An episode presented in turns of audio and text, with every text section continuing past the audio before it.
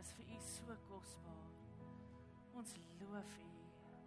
Here ons loof U want U is 'n goeie Vader. 'n Fantastiese Here, 'n lewende God wat saam met ons wil journey.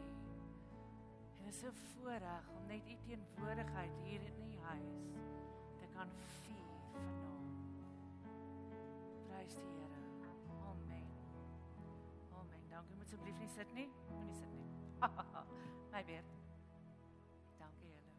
Terug gaan nou iemand toe asseblief so 2 2 2 2 2 2 kyk hulle lekker diep in die oë en sê nee.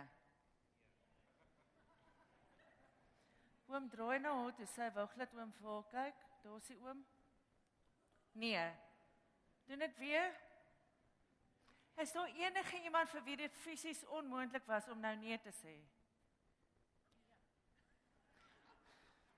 Is there anyone in the house tonight who does not understand Afrikaans? okay. Ek bestraf die leengees. So almal kon nee sê. Have a seat. Goed. Die band kan eintlik terugkom want dan is ek nou klaar want die hele preek gaan oor hoe om nee te sê. So sê mens nee. Jy kyk iemand in die oë en jy sê nee. So hoekom hoor ons so baie en op baie plekke dat mense vir my sê ja, kan nie nee sê nie. Want dit is nie vir jou fisies onmoontlik om nee te sê nie. So hoekom kan ons, wat is die ding wat maak dat ons regtig op belangrike tye nie kan nee sê nie? Miskien is dit omdat ons nie die waarde van ja en nee verstaan nie. Goed. Ehm um, as God in die Bybel, as jy die Bybel lees, sal dit 'n goeie ding. As jy die Bybel lees, dan sien jy dat God vir party goed ja sê en vir party goed nee sê. So die enigste af ehm um, gevolgtrekking wat ek kan maak is dat sy ja waarde het, maar dat sy nee ook waarde het. En miskien verstaan jy nie dat jou ja en jou nee ook moet waarde hê nie. In Deuteronomium 30 vers 19 sê die Here Ek sit voor julle lewe en dood. Kies lewe. Wat sê die Here nie? Hy sê nie dat hy vir jou gaan kies nie. Want verstaan die Here is 'n gentleman wat terug staan en vir jou jou ja wil gee en vir jou jou nee wil gee. Satan aan die ander kant wil jou oorheers. God waarsku vir Esau in die begin van die Bybel en sê oppas want want die vyand lê vir jou in wag want hy wil oor jou heers met ander woorde hy wil vir jou ja en nee sê dan kom ons op 'n plek waar jy voel wel ek kan nie nee sê nie want jy vir iemand die mag van jou ja en jou nee weggegee is dit klink soos 'n rympie Goed. Ons ons moet by 'n plek kom vanaand waar ons besef dat Jesus gesterf het aan die kruis. Hy het sy lewe letterlik neergelê sodat ek en jy die reg om te mag kies kan behou. Hy heg die waarde, hy hy heg soveel waarde aan die feit dat jy moet vry wees om te kan heers, soos hy jou geseën het in Genesis 1. Heers, gaan in heers. Hoe heers ons? Deur ja te sê vir seker goed en deur nee te sê vir seker goed. Hy het jou so, hy het jou vryheid is vir hom so kosbaar dat hy sy lewe gegee het sodat jy mag kies. Sodat jy nie vasgevang word in die mag van die vyand wat vir jou kies nie of wat jou verblind sodat jy nie reg kan kies nie. So wanneer jy moet ja sê, moet jy ja sê en wanneer jy moet nee sê, moet jy nee sê. Um my kerel het my geleer baie vinnig want verstaan wie wie van julle is onlangs verlief? Jy's maar julle jok vanaand verskriklik. OK. Nou julle is bietjie onlangs verlief. As jy net iemand ontmoet en is hy vreeslik verlief en alles en hy sê, "Wil jy milkshake?" ja. Sal ons 'n hamburger gaan eet? Ja. Of hy van pizza? Ja. Of dalk is julle nie so nie. Maar as mens verlief is, dan wil jy na die ander een beïndruk en op 'n storm te sê vir my, jy kan nie ja sê as jy nie nee sê vir iets nie. Want dan beteken jou ja niks nie. Jy kan nie die hele tyd ja sê vir alles nie. Want waar's jou nee? So vandag toe bel 'n vriend my en hy sê waaroor preek jy en ek sê oh, ja en nee en hy sê Shane Willard, ken vir Shane Willard? Shane Willard is my maatjie. Maar ek het hom nou afgesê. Dan verstaan ek dit 'n lookalike wat Afrikaans praat. Shane Willard sê jou ja kom altyd met 'n nee. As jy ja sê vir 'n die dieet, dan moet jy nee sê vir die chocolate koek en vir die Krispy Kreme donuts. Jou nee kom altyd met 'n ja. So die twee kan jy nie eintlik losmaak van mekaar nie. As jy nee sê vir iets, dan sê jy ja vir iets anders. As jy ja sê vir iets, sê jy nee vir iets anders. En ons moet besef want daar's baie van ons wat net so ons is um ons wil people pleasers wees. Ons wil ja sê vir alles en ja, is okay. En kan jy my help? Ja, natuurlik kan ek jou help. En kan jy nou kom? Ja, natuurlik. En ons het hierdie Suid-Afrikaanse ding in ons bloed, nê, nee, wat ons noem goeie maniere. Wat nie Bybels is nie. Luister mooi. Goeie maniere is ondergeskik aan Bybelse waardes en standaarde. Jy mag in liefde nee sê sonder om ongeskik te wees. Maar ons hoef nie die hele tyd ja te sê vir alles nie. Sê weer vir die ou langs jou nee.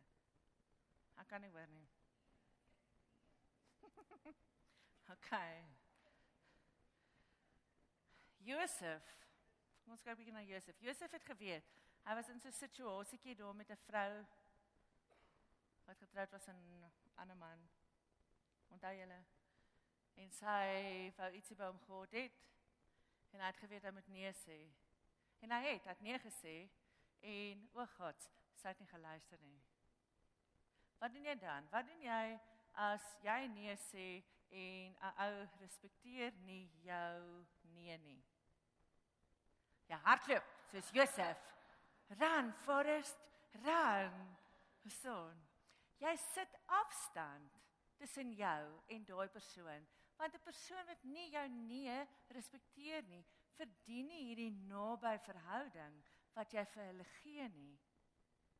Jy moet afstand sit teen iemand want jy moet heers. Jou ja moet jou ja wees en 'n nee moet jou nee wees. Sê ek is nie 'n victim nie.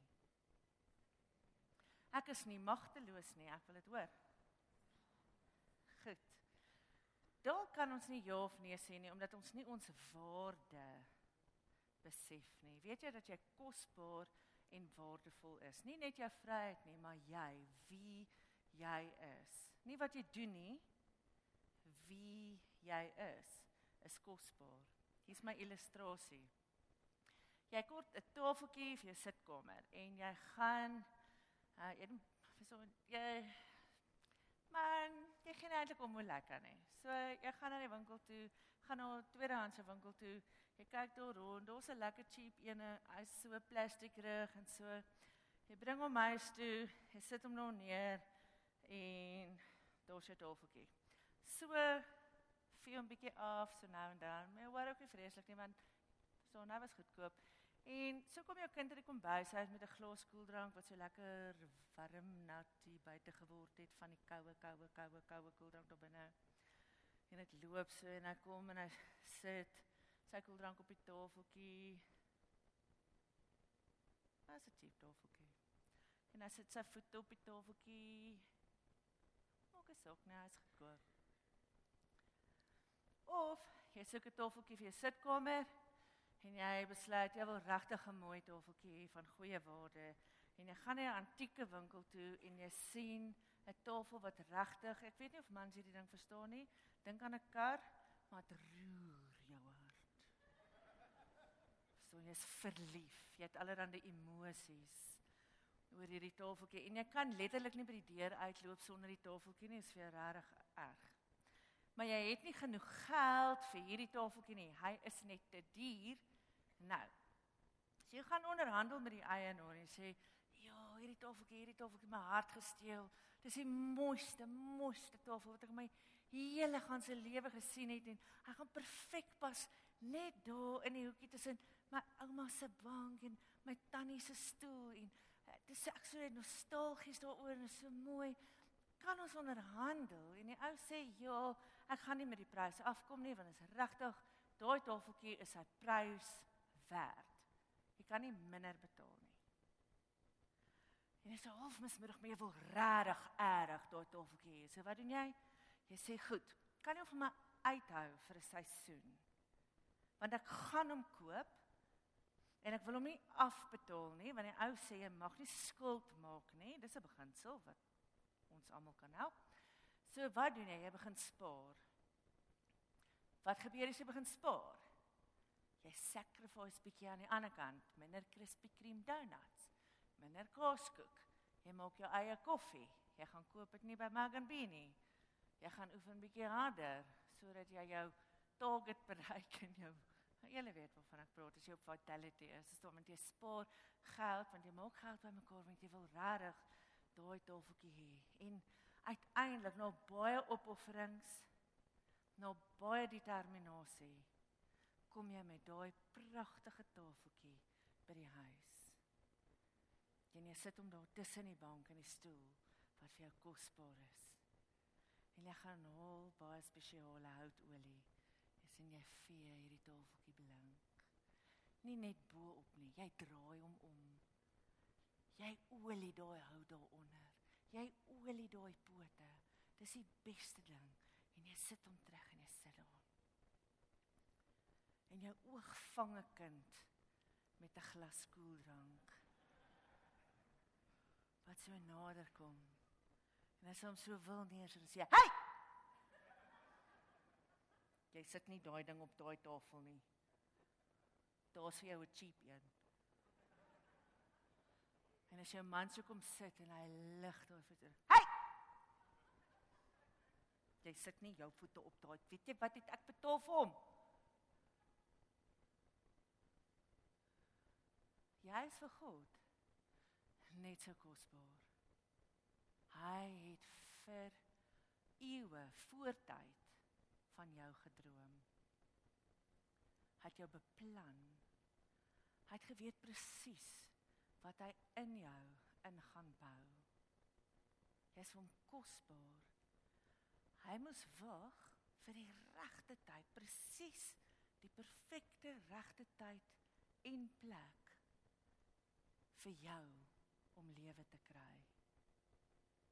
Hy moes wag dat jy gebore word En hy moes wag dat jy kies om in jou skepingsdoel in te kom. Jy is vir God kosbaar. So jy kan nie bekostig om jouself as 'n goedkoop tafeltjie uit te gee nie, want jy is daai spesiale antiek. Jy mag nie toelaat dat mense hulle nat glas op jou sit om kringe te maak nie. Jy mag nie. Jy mag nie toelaat dat iemand hulle vuil skoene op jou kom plak nie. Of stink sokkies. Jy is dit letterlik nie werd nie. Jy's so geliefd dat God sy enigste seun gegee het sodat jy kan leef. Ek's nie 'n victim nie. Ek's nie magteloos nie. Ek mag ja en nee sê. As jy jou waarde besef en jy kan nog steeds nie nee sê nie.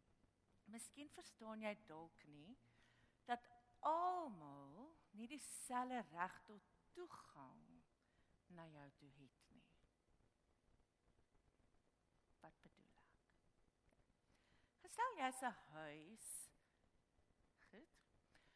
dink bietjie aan jou huis. Wie wie hou saam met jou byvoorbeeld stilte tyd? Tyd saam met jou en die Here. Wie stil? Jy en die Here. OK. Wie mag in die hoofslaapkamer se badkamer instorm? Almal. Ah ah. Anders is jou huis weird. En liefde. OK. Die hoofslaapkamer se badkamer is baie pretty spesiaal. Verstaan? En die ander badkamer eintlik ook, maar die slaapkamers is ook. So mens klop voordat jy net instorm. Want dis privaat. En as daar mense kom kuier, goed, party mag in die gang afgaan verby die slaapkamers, soos familie en vriende. Okay, jou vrou mag saam met jou in die hoofslaapkamer se badkamer wees. Of jou man. Okay. En in die hoofslaapkamer. Jou kinders is ook vry, dink ek, in daai deel van die huis met hier en daar 'n kloppie. Dan is daar familie wat kom en die familie kan in die gang af. Ja, jou neefies en niggies kan saam met jou na jou kamer toe gaan en jy versorg jy kan daar 'n ding of twee gaan doen. Maar dis nie almal wat in die gang mag afloop na die kamers toe nie. Van ons hartsvriende, kyk sommer daar in die kombuis. Dis lekker in die kombuis. Maar daar's mense wat nie eintlik in die kombuis saam met mense kuier nie. Daar's mense wat jy in die sitkamer onthaal. Dis polisverkopers.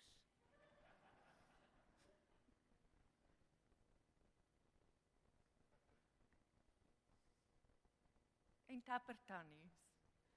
Lekker, ek spoil lief vir hulle. Maar verstaan jy die konsep? So, daar's ander mense wat tot by jou voordeur kan kom. Maar omdat jy jou gesin beskerm en jouself beskerm, kom hulle nie by voordeur in nie. En dan is daar mense wat op die stoep kan kuier. En dan is daar mense wat in die tuin kan wees, soos met groot kinderpartytjies, soos as jy die hele klas genooi het. Hulle kan in die tuin kuier, maar jy gee om vir daai antieke tafel in die sitkamer. So die kleintjies gaan nie in die huis inkom vir die partytjie nie. Verstaan is so dieselfde met ons. Almal het nie dieselfde reg tot toegang met ons nie. Verstaan ek my my hoogste prioriteit vir tyd of toegang is met die Here my verhouding met die Here. Ek moet tyd maak om by hom te kuier en by hom te wees.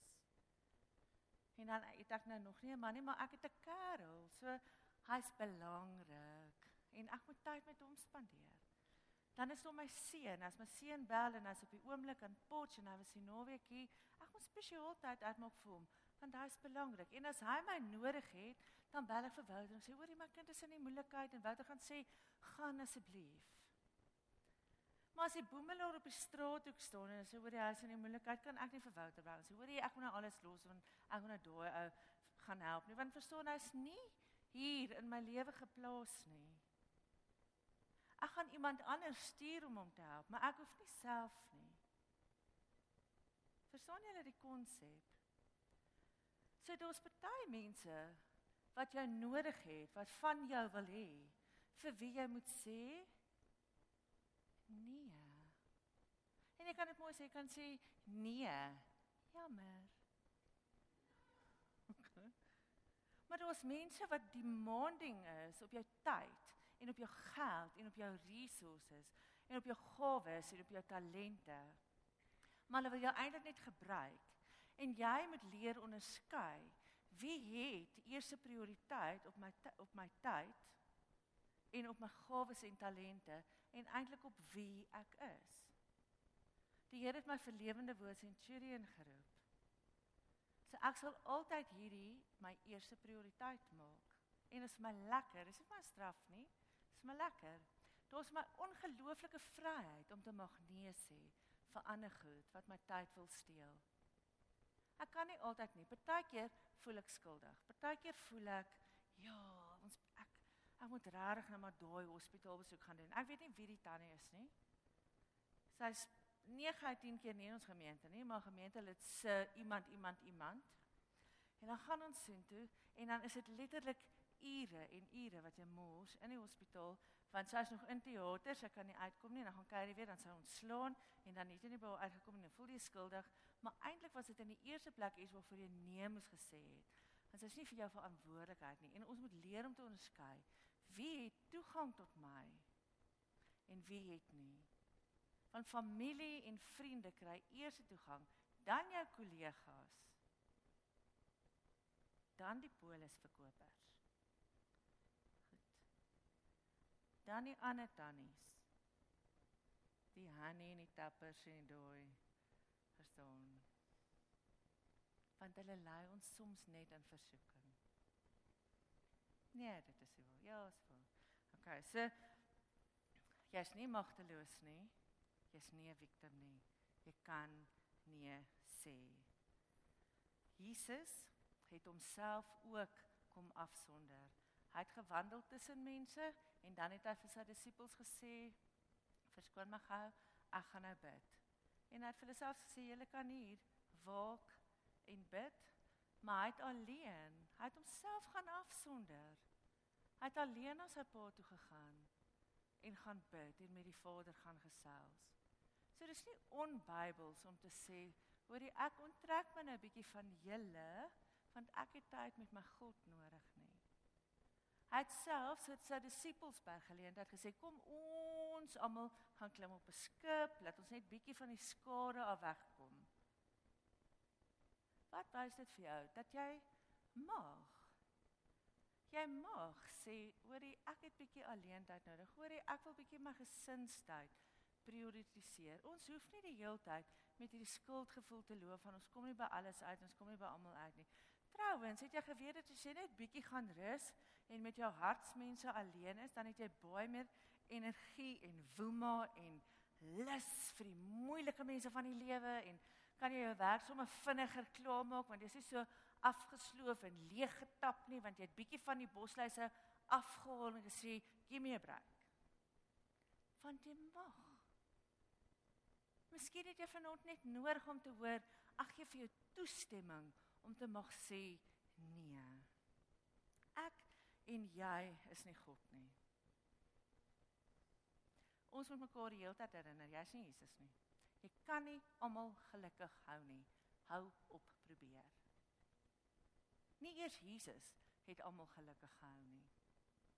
En hy het nie eens probeer nie, want hy het net volgens sy waardestelsel geleef. Miskien kan jy nie nee sê nie. Want jy verstaan nie die gevolge van jou ja nie. En ek ek gaan nou ek gaan nou 'n demonstrasie. Ons gaan 'n partytjie hou. Ons gaan 'n partytjie hou. Maar is eintlik 'n ernstige de demonstrasie en ek wil hê net net omdat ek nou praat oor daai intieme ding wat ons doen buite die huwelik. Wil ek hê dat jy jou hart moet oop hou want eintlik veroorsaak enige gebrek aan nee dieselfde chaos in jou lewe. As jy nie nee kan sê vir mense wat die hele tyd by jou geld leen nie, veroorsaak jy gemors. As jy nie nee kan sê vir die mense vir vir as hulle wil hê jy moet die hele tyd vir hulle goedjies doen en jy kan nie nee sê nie, dan veroorsaak jy chaos in jou lewe. En nou oor my baie mooi. Ek staan nie vanaand hier omdat ek 'n teaching gehad het oor hoe om nee te sê nie. Ek moes dit regtig leer. Ek onthou die heel eerste keer toe ek nee gesê het vir iemand. Ek was al volwasse en ek het al 'n kind gehad en ek het vir 'n ginekoloog gewerk en ek het vir 'n ander dokter tikwerk gedoen. En my sussie bel my. En my sussie het baie sag geword oor die jare, maar daai tyd nee, was sy redelik plofbaar.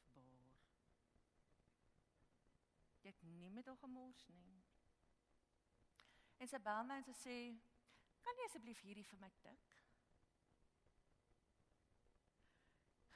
En ek onthou het ek asem gehaal en het ek myself so gebruis aan die ander kant van die foon en dan wou sê, "Nee." En ons hierdie stilte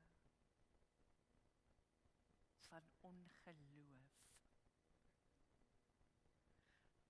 Want ek het op daai stadium nog nooit regtig vir enige iemand nee gesê nie. En ek het so half gekoes. Jy weet as jy die foon so hou vir die reaksie. En sy was nie kwaad nie. En ek was regtig verbaas. Want iewers laat die vyand ons glo jy mag nie nee sê nie en dat jy op eiers moet loop om almal en dat jy nie grense en perke mag stel nie. Maar dit was bevrydend want omdat dit toe nou 'n antiklimaks was in 'n sekere sin en 'n oorwinning van 'n leeftyd, het ek regtig gegroei in nee sê. Ek is nie vrymoedig daarmee nie, maar kry dit reg. En dis genade want mens moet kan nee sê anders beteken jou ja niks. Goed. As jy nie getroud is nie, moet jy kan nee sê vir daai ding. Maar jy's kinders, so ek gaan dit nie noem nie. OK. Maar sien, hier's jy. Mooi, deursigtig, rein, noem dit wat jy wil. OK. En ek gaan begin met die partytjie koeldrank want dit is rooi en dit is liefde en dit is lekker. Dis so en nou maak ons liefde.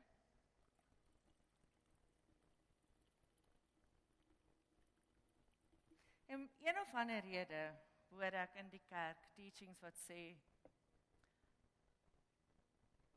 nadat ons uitgemaak het, o ek het die sultaai gebreek.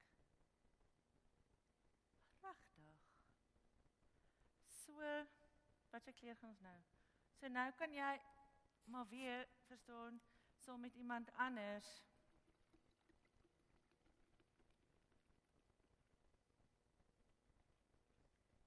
O, en dan werk dit nie uit nie. Dis nou jammer. Maar dan ontmoet jy darm iemand anders. Maar dan vergeet jy daai iemand anders was al eintlik so met iemand anders.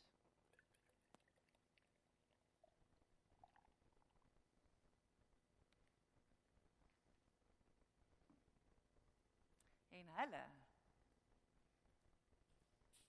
was saam met iemand anders. Raak net 'n bietjie stil hier voor my. OK. Kan iemand asseblief die koeldranke terugkom sit in hulle bottels?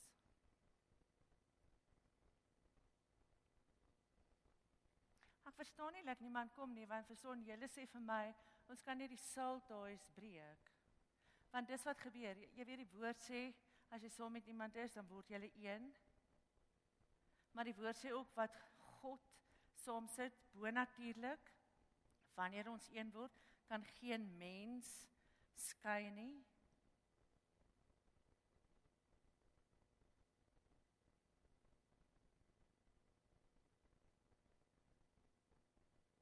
Is redelik belangrik dat ons vir mekaar kan nee sê. Dat ons moet kan opstaan en sê ek is kosbaar vir God. My roeping is kosbaar vir God. My vryheid om te kan ja en nee sê was so kosbaar vir God dat Jesus sy lewe daarvoor gegee het. En as ek nie nee sê nie, dan verloor ek 'n stuk van myself. Dis 'n klomp stukke van ander mense in. En ek weet naderhand regtig nie meer wie ek is nie. En mense noem my, ag jy's crazy. Hm, jy's love, jy's mal. En is waar. Want jy weet nie meer wie jy is nie. Want jy sien hierdie voorreg. Hierdie voorreg is vir iemand wat opstaan voor die Here vir julle geliefde familie vir julle vriende en sê ek kies haar. En dan gee vir jou 'n ring om dit te bewys en jy teken 'n kontrak wat dit vasmaak. En dan is jy onder die covering, die geestelike covering en seën van die huwelik soos deur God ingestel. En die wit bly wit en die rooi bly rooi en die groen bly groen.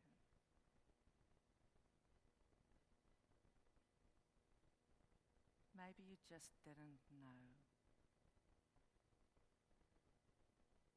En dis okay. Want verstaan God kan die skade herstel. Maar God se bloed God se lewe is nie goedkoop nie. Jy kan nie van die een seksuele verhouding na die volgende een spring en net die hele tyd terugkom en sê ag Here herstel die skade. Ag Here herstel dit nie cheap nie. En bo alles bly God nog steeds heilig.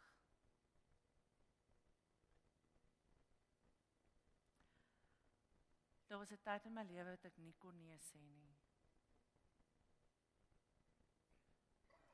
En op 'n stadium het die Here my ontsettend na aan hom getrek. Ek was nog baie baie nuut in my verhouding met die Here. Ek het net ontdek dat hy regtig is, dat hy leef, dat ek met hom kan gesels, dat hy in my oor fluister, dat hy soms hard met my praat om my op die regte pad te hou. Maar dit was my so lekker, so lekker by die Here om so naby naby aan die Here te kom. En toe eendag toe ek moet nee sê en ek onthou die oomblik. Toe sê ek nie nee nie.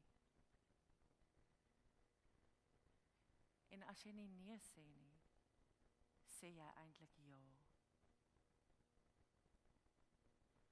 En die skuldgevoel van daai sonde het 'n kloof veroorsaak tussen my en die Here, nie omdat hy weg was nie, maar omdat ek so skaam was oor wat ek gedoen het.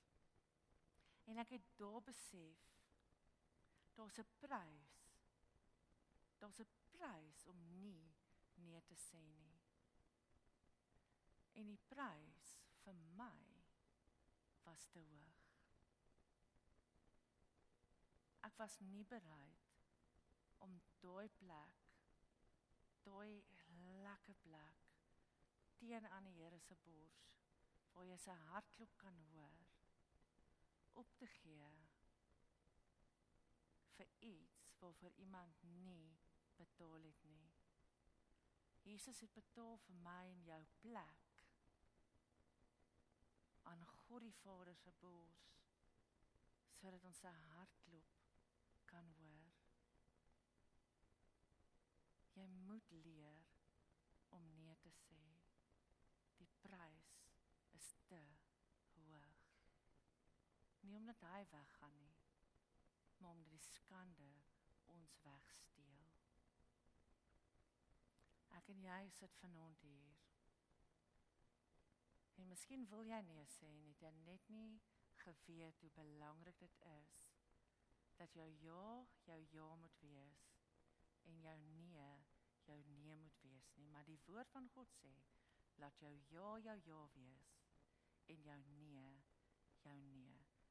Laat jou gesin en jou geliefdes en jou vriende en jou kollegas weet as jy vir hulle ja sê, beteken dit iets kosbaar en as hulle vir jou nee sê, moet hulle weet dis omdat jy hulle of jouself of albei wil beskerm. Dit beteken iets. Kom ons maak ons oë toe net vir 'n oomblik. Here, ons het nie geweet nie. But when we know better, we will do better. As jy vanaand hier sit en ek wil nie iemand moet rondkyk nie. Maar as jy vanaand hier sit en jy weet Jy het ja gesê waar jy moes nee sê of jy het nie nee gesê nie toe jy moet ja sê en jy wil regmaak by die Here. Vat net hierdie oomblik en reconnect met die Heilige Gees. Want die Here is die bron van lewe.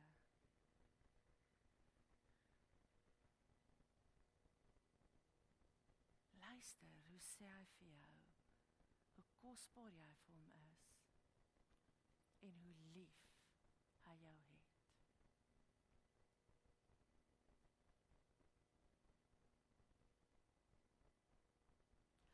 Hy's besig om jou te sê dat Jesus vir jou gesterf het sodat jy vry mag wees om jou ja en jou nees te kan kommunikeer. En as jy vanaand hulp nodig het sonder om te kyk, steek jou hand op vir die Here en laat sak hom net waar jy is. Niemand kyk nie.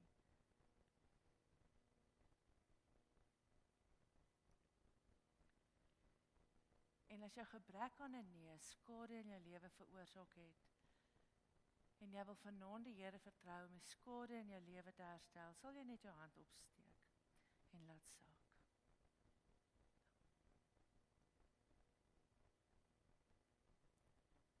Here wat Saltaas betref, bid ek nou dat U genade ons sal omvou. Dat U elke stukkie van ons wat by iemand anders agtergebly het, sal terugbesorg aan ons en dat hy elke stukkie van hulle wat by ons agtergebly het sal terugbesorg aan hulle. Vader ek bid dat U die skade nou sal kom herstel in Jesus se naam. Amen. Dis regtig amazing dat ons vanaand voor die nagmaaltafel kan staan en dat ons net kan kom proe van die brood van die lewe. Dat ons kan weet dat Jesus se liggaam gebreek is sodat ons kan heel word. En die Here restoreer nie net nie, hy kom maak nuut. So ek wil julle nooi wanneer ons nagmaal gebruik, wanneer jy die bloed van Jesus, die wyn gebruik, dat jy sal onthou jy skoon gewas. Dis nou 'n nuwe begin. Maar jy moet nou pad van gehoorsaamheid stap hierna en jy moet gaan doen wat jy moet. Jou grensdrade is dalk plat getrap. Jy het nie geweet jou heiningkie is stikkend nie. Daar's 'n wonderlike boek oor boundaries deur Dr. Townsend by al die boekwinkels, nie eers net Koem nie, maar ook by Koem te koop. Gaan leer hoe om ja en nee te sê. Jou lewe hang daarvan af.